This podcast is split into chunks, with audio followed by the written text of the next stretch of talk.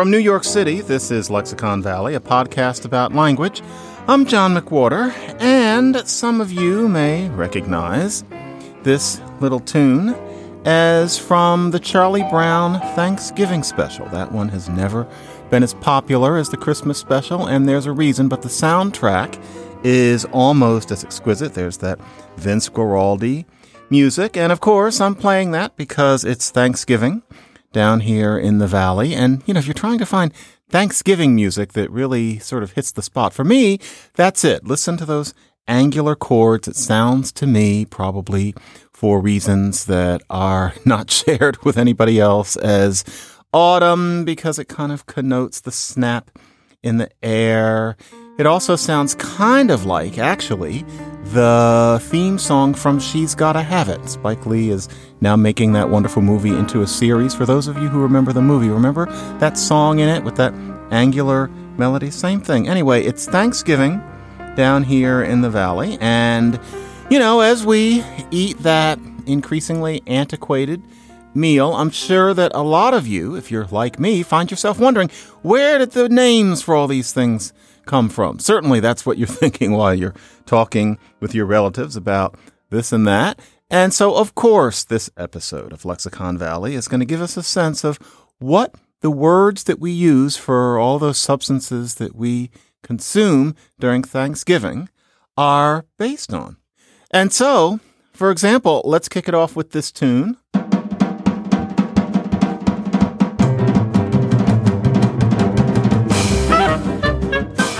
That is something that a very few of you might recognize as something that pops up on Looney Tunes soundtracks occasionally. And as it happens, that tune is called Twilight in Turkey, because of course we're going to start with turkey. Turkey's an odd word. You know, why is it called that? It's not onomatopoeic. It's not like turkey, turkey, turkey. That's not where it comes from. And so why is it called a turkey? Kind of a weird word. There are many things that you might call it. If you speak any other languages, then you know that it kind of shouldn't be called a turkey. Where'd that come from? Well, actually, as it happens, it has this weird, twisted history where that kind of bird originally was imported from Africa. Some people say Madagascar. I'm not sure why, but Africa, way down in there, through Turkey. So it was imported through what we now know as Turkey and beyond, the whole Ottoman Empire, really, into Europe. And so in some places, the bird was known as the turkey because it was from Turkey.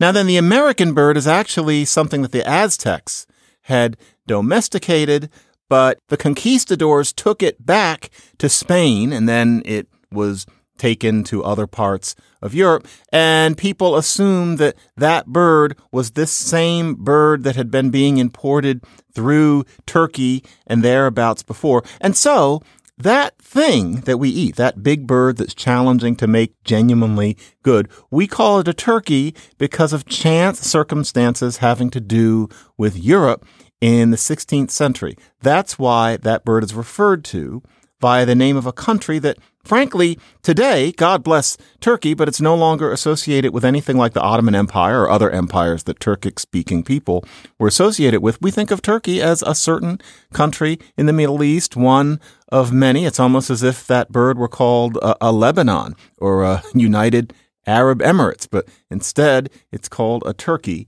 And it's funny, words for Turkey tend to be a little odd. So, for example, obviously in Turkey, they didn't call the bird a turkey that came from somewhere else. They thought of it as coming from India because some of them did. And so in Turkish, it was a Hindi. And that by chance is what the French picked up on. And so if you think about it, the word for turkey in French is not le turkey or something like that. It's that word dinde. So D I N D E. That's odd. That doesn't go back to some Latin word dindus or something like that. That is de and. So from Indy, as in from Indies, as in that confusion between the Indies and India. So it's a from India bird. That's what this dand is. You never know what these does. Remember that time that George W. Bush said that John Kerry looked French? And you kind of knew what Bush meant, whatever, you know, the motivations behind him saying that were. Have you ever noticed that Walt Disney looked French too? And not just because of the mustache. Take away the mustache. I'm sure you've all got the face of Walt Disney plastered in your minds. Take away the mustache. He still looks French. And part of the reason must have been that there's a place in France, Isigny. If you're from it, then you are de Isigny. And so you are Disney. Disney, Disney. That's where that name comes from. Thank you, Brett, for putting me onto that. And therefore, Disney is one of those words. So Dand is from the Indies. Disney is from some little place called Isigny, but Turkey is called Turkey because of people happening to associate a particular difficult to make good bird with Turkey and the Turkish Empire. And now here we are stuck with it. And frankly, when I hear the word Turkey, I don't think of the country immediately. I think of that big, giant bird. Now it's time to move on to some Prince, just because it always should be. Yeah, I had a girlfriend once who didn't like Prince. It's always nice that time passes. Here we go.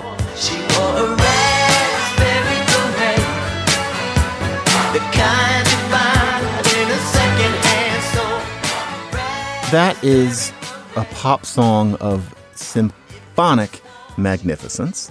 And part of it's because it's a poem, Raspberry Beret. What? Can you imagine coming up with that? That's the nature of genius. You're writing a song. Frankly, if you're going to sit down and write a song for the pop market, it might as well be something called like Let's Do It Again. Just sing Let's Do It Again, Let's Do It Again over and over and never specify what it is and everybody knows. Instead, he came up with this tale about somebody being seduced in a beret that's raspberry colored. Never explains why raspberry, but it seems to fit with him. Raspberry. But let's think about the word raspberry. Why ras? You know what a berry is, but ras. And if you know how it's spelled rasp, there's nothing raspy about a raspberry. They're quite soft. Frankly, they go too soft after about a day and a half. Raspberry? What's that? You just kind of say it, and there you go. It's kind of like with cranberry. What's cran about it? Here's this berry. What kind of berry is it? It's the cran kind. How does it cran? What is craning anyway? And some smart people have figured out that it actually refers to cranes, but frankly, that's one of those who care sorts of things we never encounter. Cranes and really cran, it's just kind of there. It's just this bit of stuff. It's this piece of silly putty that got lost and you find it, you know, under a table or something like that. That has a name. It's called a cranberry morpheme in linguistics, and cranberry just happens to be what has provided the name. But cranberry morpheme is a bit of meaning that doesn't have any. So cranberry, we know what a berry is. It's yummy. A cran, well, you just have to live with it. Just like with raspberry, ras, we don't know what it is, and we have other things to do. Strawberry, what's straw about it? Now, people have ventured that it's because strawberries grow better on straw, but do they? I mean, I've grown them in my backyard on grass. You can probably grow them on your foot. They don't grow better on straw. That's something somebody made up. It's a strawberry for some reason that's probably irrecoverable. And here we are. But just think of it. Now, when you think of the straw and strawberry, it makes you hungry because strawberries are so good. Much better on the West Coast, by the way. Ever since I moved to New York about 15 years ago, one thing I have never stopped missing, other than human weather, is that strawberries out there are better. Even at the most highfalutin event in New York City, when they serve strawberries, they typically taste like your arm. It's not like on the West Coast. That's one thing California has going for it. But in any case, cranberry morphemes are everywhere. So, for example, you can commit an error. You can permit something. You can submit to something that you probably don't like, or maybe you do. You can transmit. What's mit? Other than a failed presidential candidate, what's what's mit? You can't mit something and we don't think about it. Now, if you put all those words together, you can probably glean that mit has something to do with putting or maybe even moving something, but there's no word mit. And that means that mit is another one of these cranberry morphemes. Or you can receive, you can conceive, you can perceive, you can deceive. What's sieve? It's just nothing. And so cranberry morphemes are not always about berries. It's not always the first part of the word. Sometimes it's a whole verb what is sieve? You know, I think right now I'm going to sit down and have myself a cup of tea and get down to some sieving. Notice that that can't be said, and I take it from me, nobody has ever been able to say that. It's just kind of there, and we're stuck with it. Ah, twilight.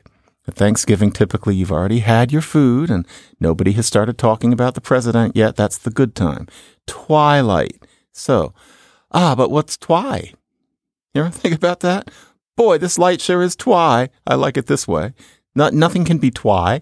It's just kind of there, and you associate it with that dark blue and having a big belly and feeling kind of nice. You know, the kids are still up, but really it's a cranberry morpheme. Our lives are full of them. And so you could say something like, the girl with the raspberry beret received a kiss in the twilight. However, she ended up lukewarm. The gentleman's ministrations were a tad inept. Well, okay. Raspberry beret, what's Raz about it? Who knows? She received a kiss. Sieve, she received it. Apparently it happened twice, but what exactly was it? We don't know what sieve is. A kiss in the twilight. Again, what was twi about it? However, she ended up lukewarm. Luke, what's what's that? You don't talk about anything being luke cool or Luke cold. You don't talk about a party being Luke lit.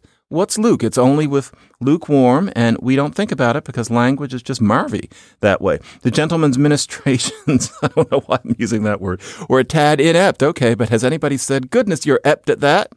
There's no ept. It's just inept. Cranberries, again, they are not only on your table at Thanksgiving. That's why we're talking about cranberry morphemes in case that didn't come through, but it's in your life. Cranberries are in your voice.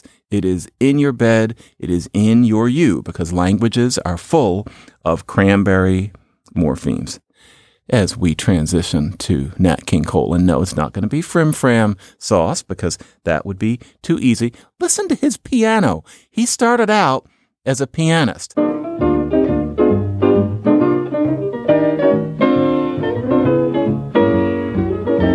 I was walking along, minding my business, when out of an orange colored sky. Flash, bam, alakazam. Wonderful you came by. I was So, why did I play that one? Well, for one thing, because it's a dandy little song, but also the word orange, because you know how Thanksgiving is the traditional meal? There's generally, it's either sweet potatoes or more often than not, in my experience, it's squash. Somebody makes some squash, and it's that orange kind, whatever kind that is, and then somebody sticks marshmallows on it or something. But it's that orange squash that you usually don't eat at other times of the year. That orange squash. Orange. Funny word, orange.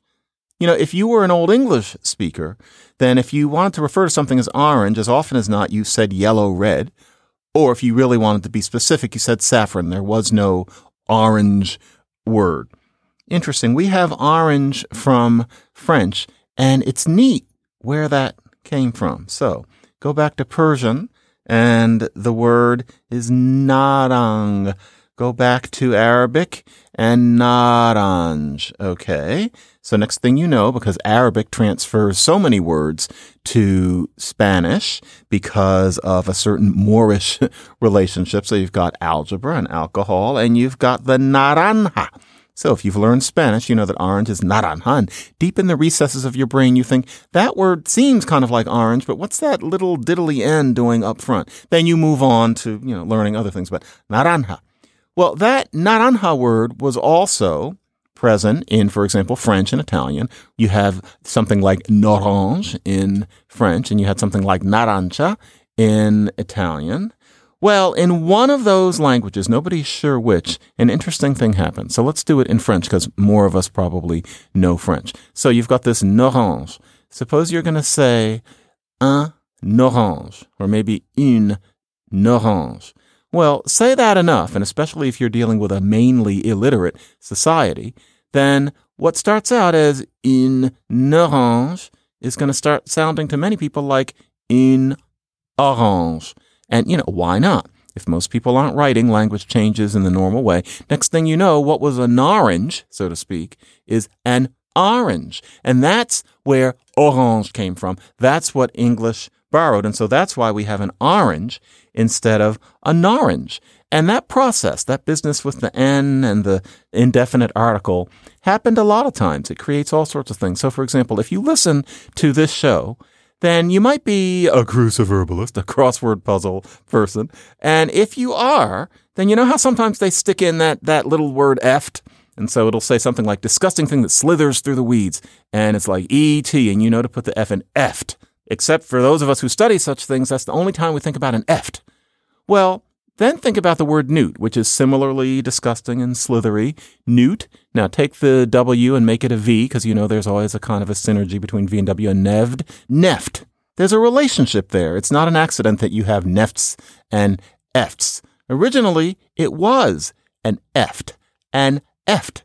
But it's easy to hear that as a neft, and then neft becomes newt over time. So that same sort of thing happened. It used to be that if you cut little pieces out of something, you were making otches. So two otches in a stick. Or if there was only one, then you had an otch or a notch, that sort of thing. So orange is from that kind of process. You just never know. In a way, it should be, if we're going to be very, very creative with the notion of our shoulds, it should be narange. In other words, it's based on a mistake. It's a, mistakes are what language is all about. Squash is cute in that way too. That actually comes from a word used by the Native Americans, who were the original inhabitants of the region that Europeans came and occupied themselves. And squash comes from a word that was actually, you can, you know, people not even trying to pronounce the original version. This is what it is to be an American. It's what it is to be a person, really. But a skuta squash. And what that meant was thing that can be eaten green. And I wonder about that. Were the Native Americans really eating squash raw? They knew how to cook things. A skuta squash. That meant thing that you can eat green. And it's interesting. The sh was a plural ending. So that meant several of these squas, basically. Succotash. Succotash originally was plural. And so the sh was a plural ending. And it, you know, it wasn't sucka, it was miska, approximately. Miskatash. And so people listened to miskatash and they just thought, oh yeah, miska, uh. So mishka goes to sucka, succotash. That is what happened to that poor word, sucka. I'm going to get you sucka. See how I'm doing a transition? And then that gets me to thinking of good black pop. Good black pop means that now I'm going to play this.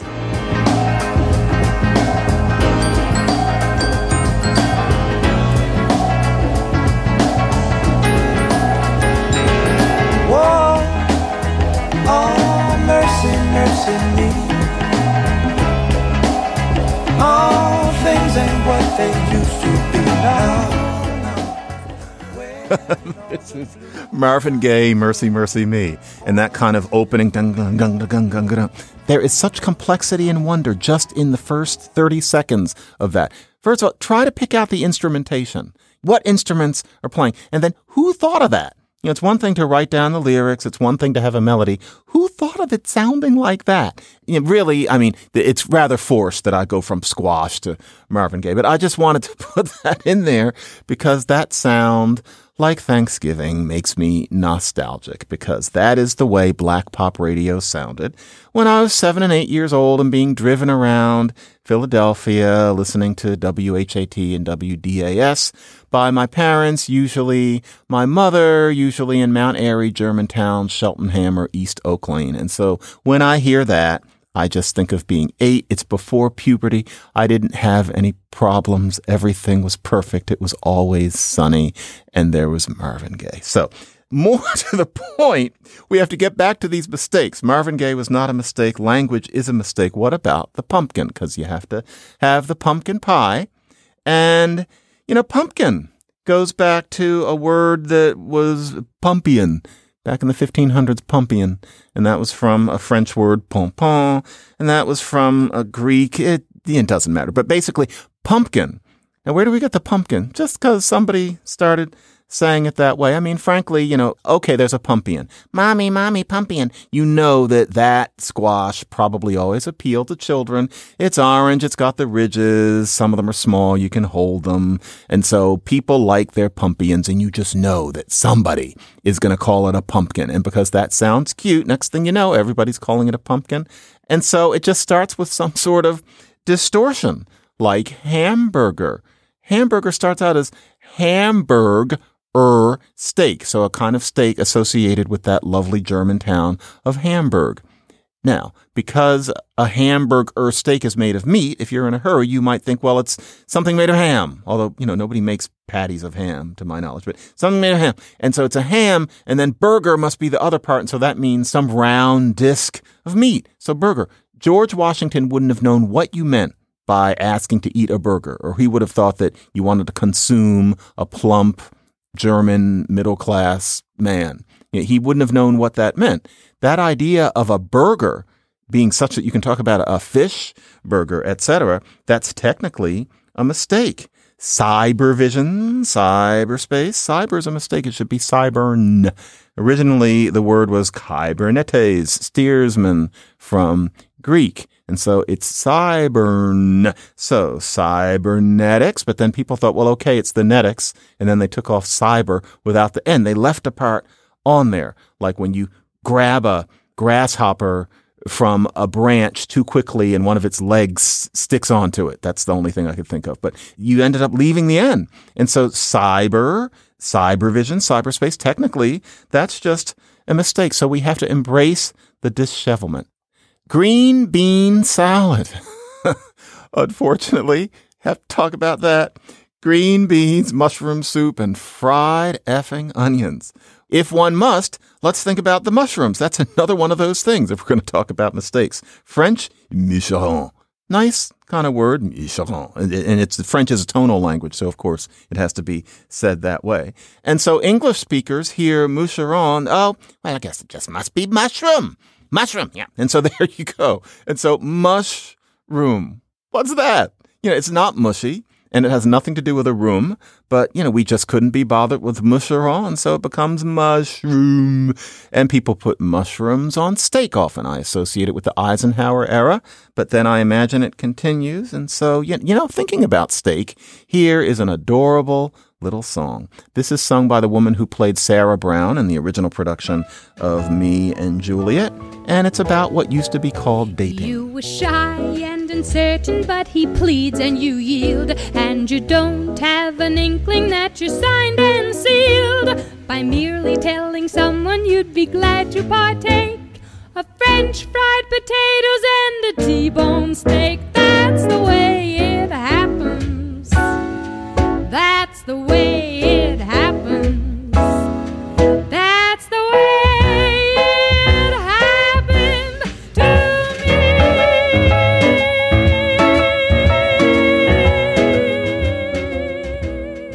Isn't that just a cute little song?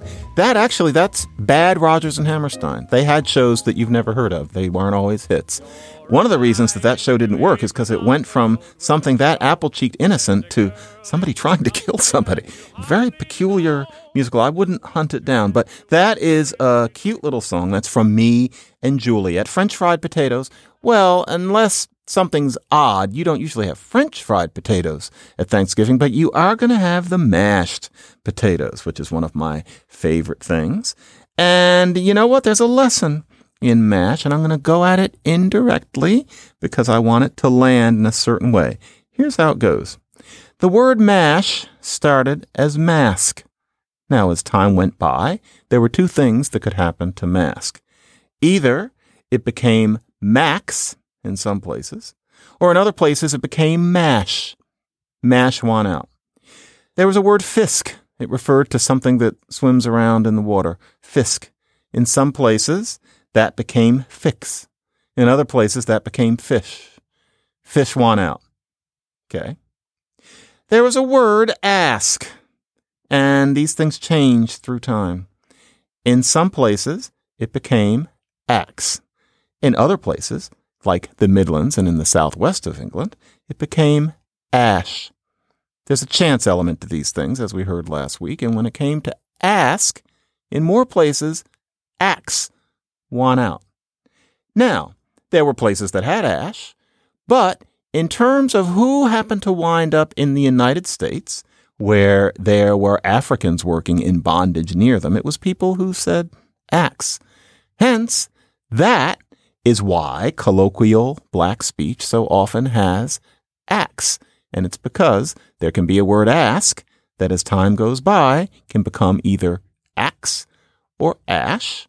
And axe happened to win out in a great many places. Ask happened to be preserved in the standard. That's the way the ball bounces. But that means that when you hear a black American or a white Southerner saying axe, it's not that they're somehow challenged and they just can't get the consonants right. It's because there's variation and axe is what black English formed amidst. It's really one of those perfectly natural sorts of things. And here we are. By the way, with um, mashed potatoes, I have a recommendation tarragon, not just butter. A lot of recipes will tell you to use fresh black pepper, and that's important too. Tarragon. If you want to watch the eyebrows go up and have people order more than one helping of your mashed potatoes, put tarragon in, and not just a little. Really make tarragon part of the experience. I kind of cheated you by giving you me and Juliet for the potatoes. I know what you really want, and you know I do too because it's better. Here's your mashed potatoes. It's with the contours. So, do you love me? I have no idea, but I'm sure you love this song.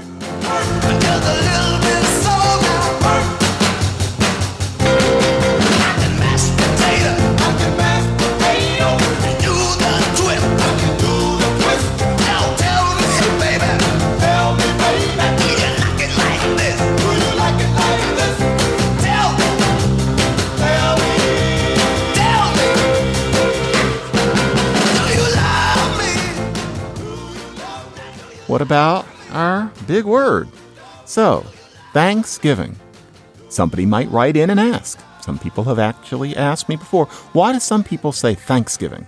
My mother did, actually. Thanksgiving. Now, you know what I'm going to say, but I'm actually not going to say it. It's not the back shift in this case, because if you think about it, Thanksgiving is what it would originally have been. A million people line New York streets to see the annual Thanksgiving Day parade, with a series of enormous inflated figures representing famous historical and screen personalities.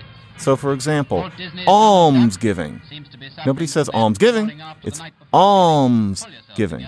Or, for example, here's a hamper. You're going to put clothes in it. I don't know what else you put in it. Oh, yeah, there's the clothes hamper. No, clothes hamper. So, if you're giving thanks, if you're really thinking about what Thanksgiving was supposedly about, yeah, thankful that the Lord put us here, thankful that the Native Americans taught us how to plant fish heads in the ground, whatever it was that they taught them, then what you would say is Thanksgiving. We're going to indulge in the Thanksgiving, not the Thanksgiving. So we can be pretty sure that originally it was, well, here we are going to pray. Squanto taught us corn. I'm trying to remember what the history was because Thanksgiving was actually born amidst a lot of horrible things. But corn, and the Lord put us here on this land where we can have a theocracy. We are indulging in Thanksgiving.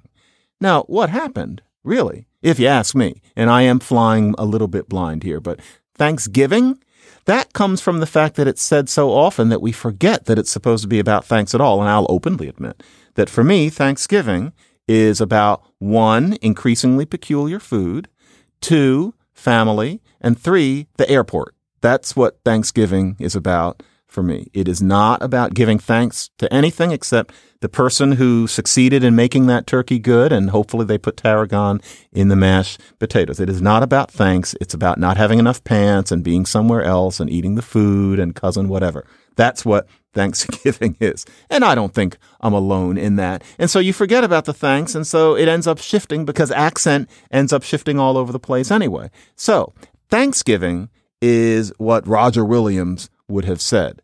Thanksgiving is something that probably would have happened later. And so it's one of these things where what seems normal now is actually the derived condition. Join us for the great American Thanksgiving Day tradition.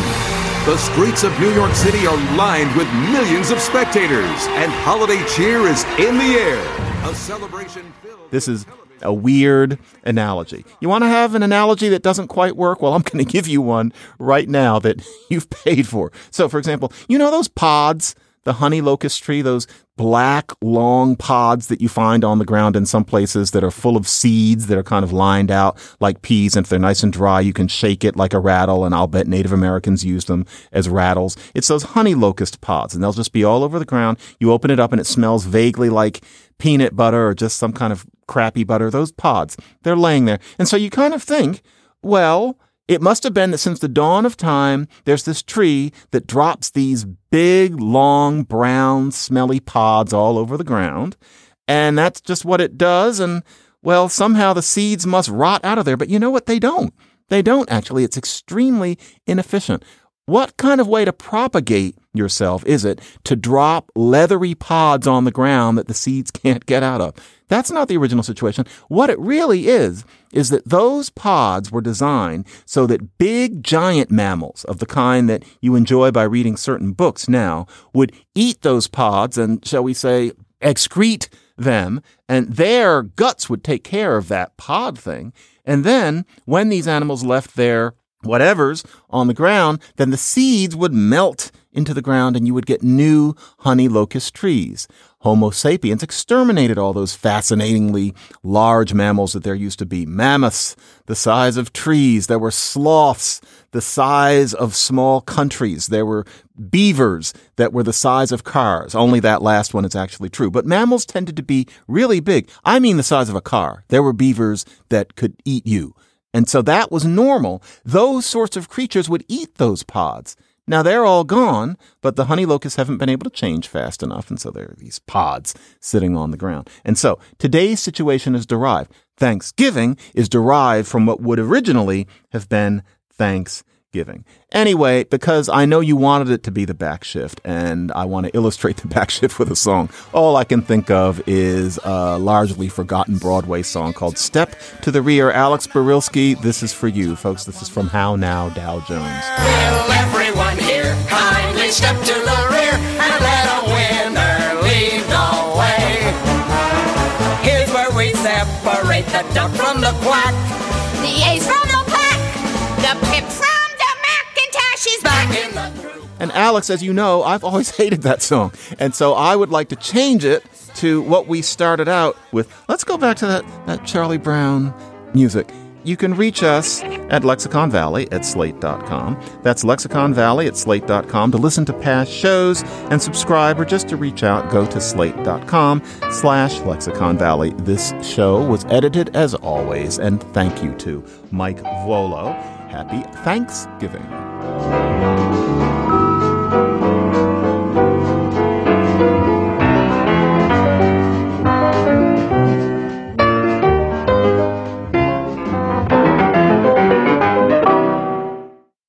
If Then is a podcast about technology, society, and power.